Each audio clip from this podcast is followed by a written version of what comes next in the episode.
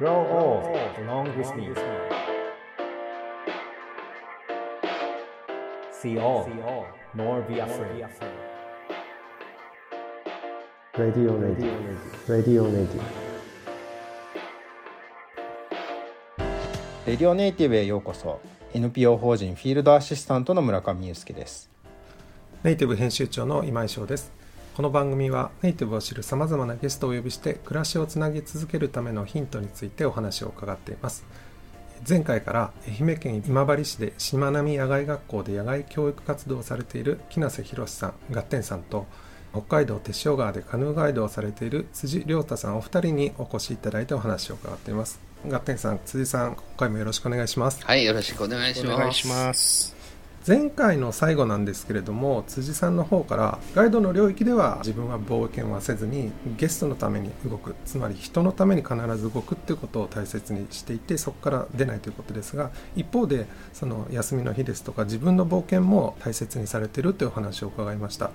この話を伺ってガッテンさんどういうふうに受け止められましたでしょうか？うん、そうですよね。一番やっぱり感じたのは、両方もそうなんだけども、あまりこのインドアアウトドアっていうのを分けてないというかね普段の暮らしから例えば朝起きて外を見る時にこのあとどういうふうに展開していくのかっていうのがもう日常の中で感覚として染みついているのでそれの部分であえて冒険をしに行くことももちろんあるしなんかね行きたくなってちゃうんですよっていうのが正解なところかもしれないですね。うん、そういうノリです。なるほど。ちょっとあの話のね話題を変えたいんですけど初めてうん、辻さんがうん、ガッテンに出会った時の話あの、まあ、どういうきっかけでどういうふうに出会われてで初めはどういうふうに思ってっていうのはじゃあ辻さんの方から。まあ、ガッテンはその頃、釧路川の河畔でガイドハウスをやっていて、まあそこにガッテンをリーダーにたくさんガイドがいたわけなんですよね。で、そのガイドの一人が、偶然僕の大学の先輩だったっていうこともあって、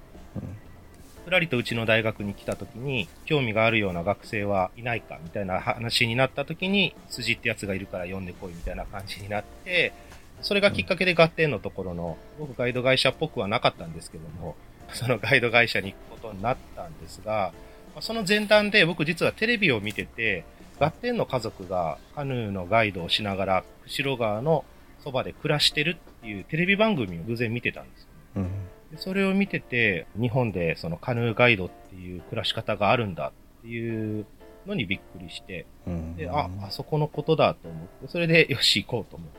行ったんですけども、初めて会った時から変わった人だなと思いましたね。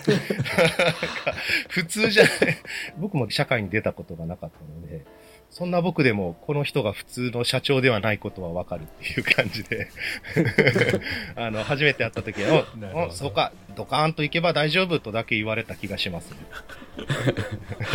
あのガッテンからしたらその当時っていうのはどういったご自身としてはフェーズであってどういうふうにな時期だったんですか？あのー僕と亮太がいくつ離れてるんだ？えっ、と、僕が39になります、今年は。あ、もうそんなじじいになるのか。うん 23で出会ったんですけどそう。かそうか。要は当時だから僕そう30半ばぐらいですよね。ちょうど一番何をやっても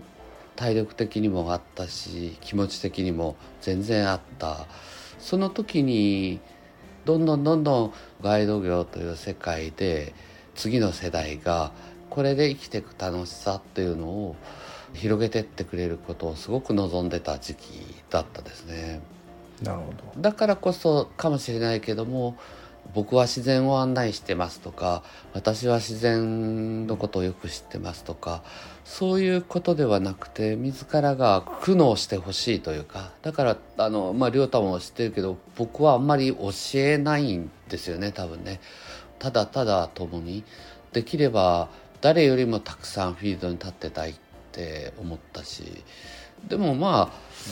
暮らしそのものが川の横だったしなんだ、ま、朝起きたら現場じゃんみたいな ところなので、うん、そういった表現をずっと生きながら感じてくれたらいずれみんなもそうなってくんじゃないかなってことを強く信じてましたね。僕だからガッテンの会社に入って、うん、一番最初の仕事は、うん豚の餌をやることと、ね、豚のうんちを掃除することと、笹のお茶を作ることと、あとは鳥の卵を朝取りに行くことと、草刈りをすること。そうだそうだ。これが僕の初めての、社会人一番最初の仕事がそれです。うんでも豚を追うの亮太よりあの犬の方が上手だったよな ジョンさんの。そうですね。なんかあのお二人の話を聞いてるとガイドっていうのは仕事っていうよりもなんかこう暮らしっていう感じなんだなっていうのをすごく感じました。後半もよろしくお願いします。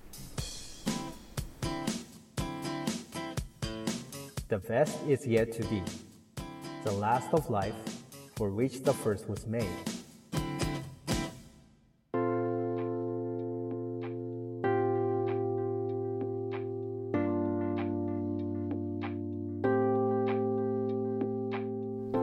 いやなんかあのお二人のお話を伺ってるとガイドってあのお客さんをこうフィールドで案内する仕事かと思っていたんですけれどもガイドの仕事ガイドのやってること全体を見ると本当に暮らし全体なんだなと思うんですけれどもどういった暮らしをされてるんですか？もう少しお話伺えますか？どういった暮らし？まあ普通なんですけどね。言うとあれ普通でねえのかな。いやあの頃は僕はそれが普通だと思ってましたけどね。そうやな、うん、でもその釧路川河畔でのうんまあガッテンが暮らしてたそのガイドハウスに僕も一緒になって暮らしてたんですけども5月になったらあのガイドハウスの周りでオオジシギっていう鳥だとかね仙台虫食いとかエゾセンニュっていう鳥が鳴くんですけど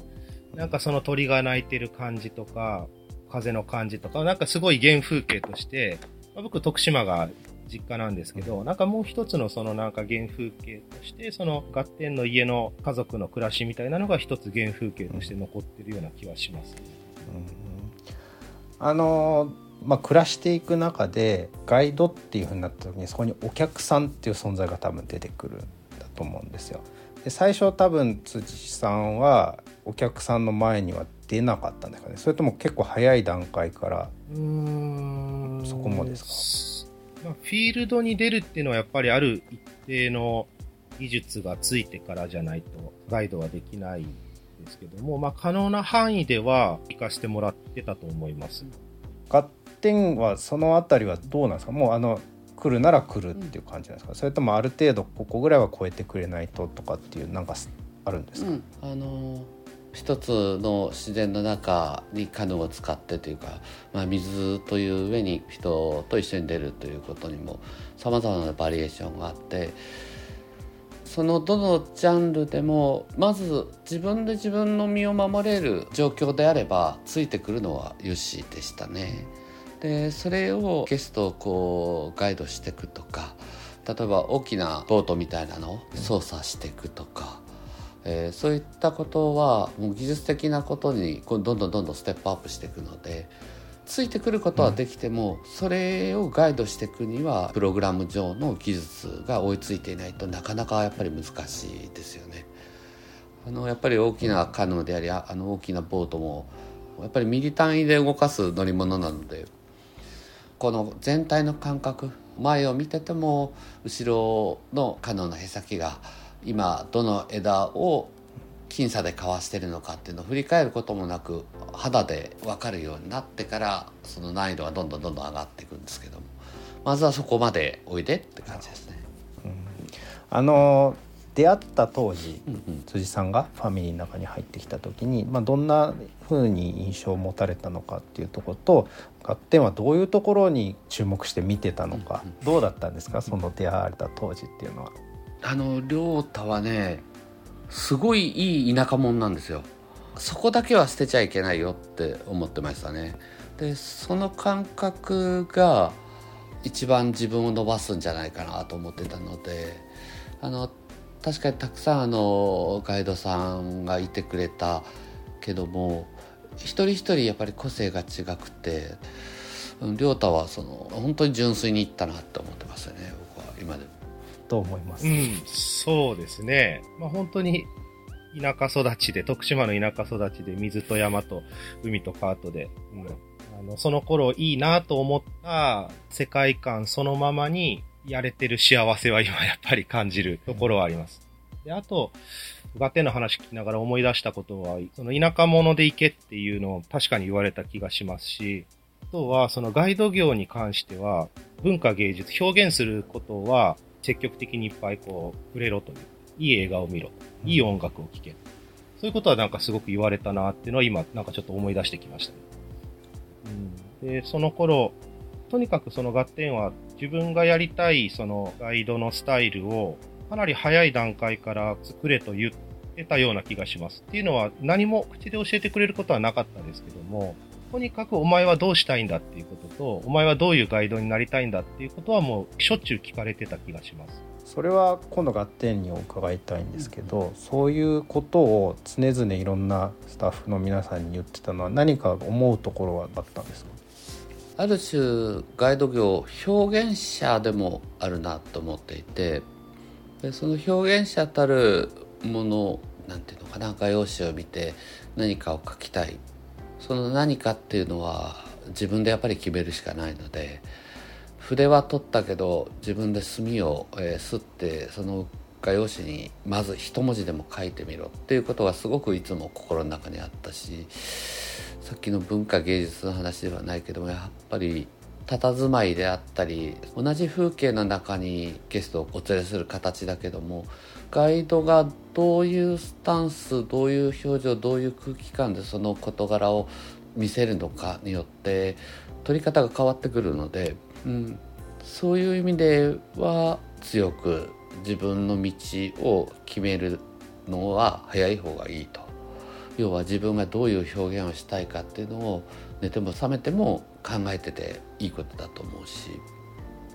自然そのものが朝日が昇って日が暮れてまた朝日が昇るっていうので同じにあの区切りがないので区切りがないぐらい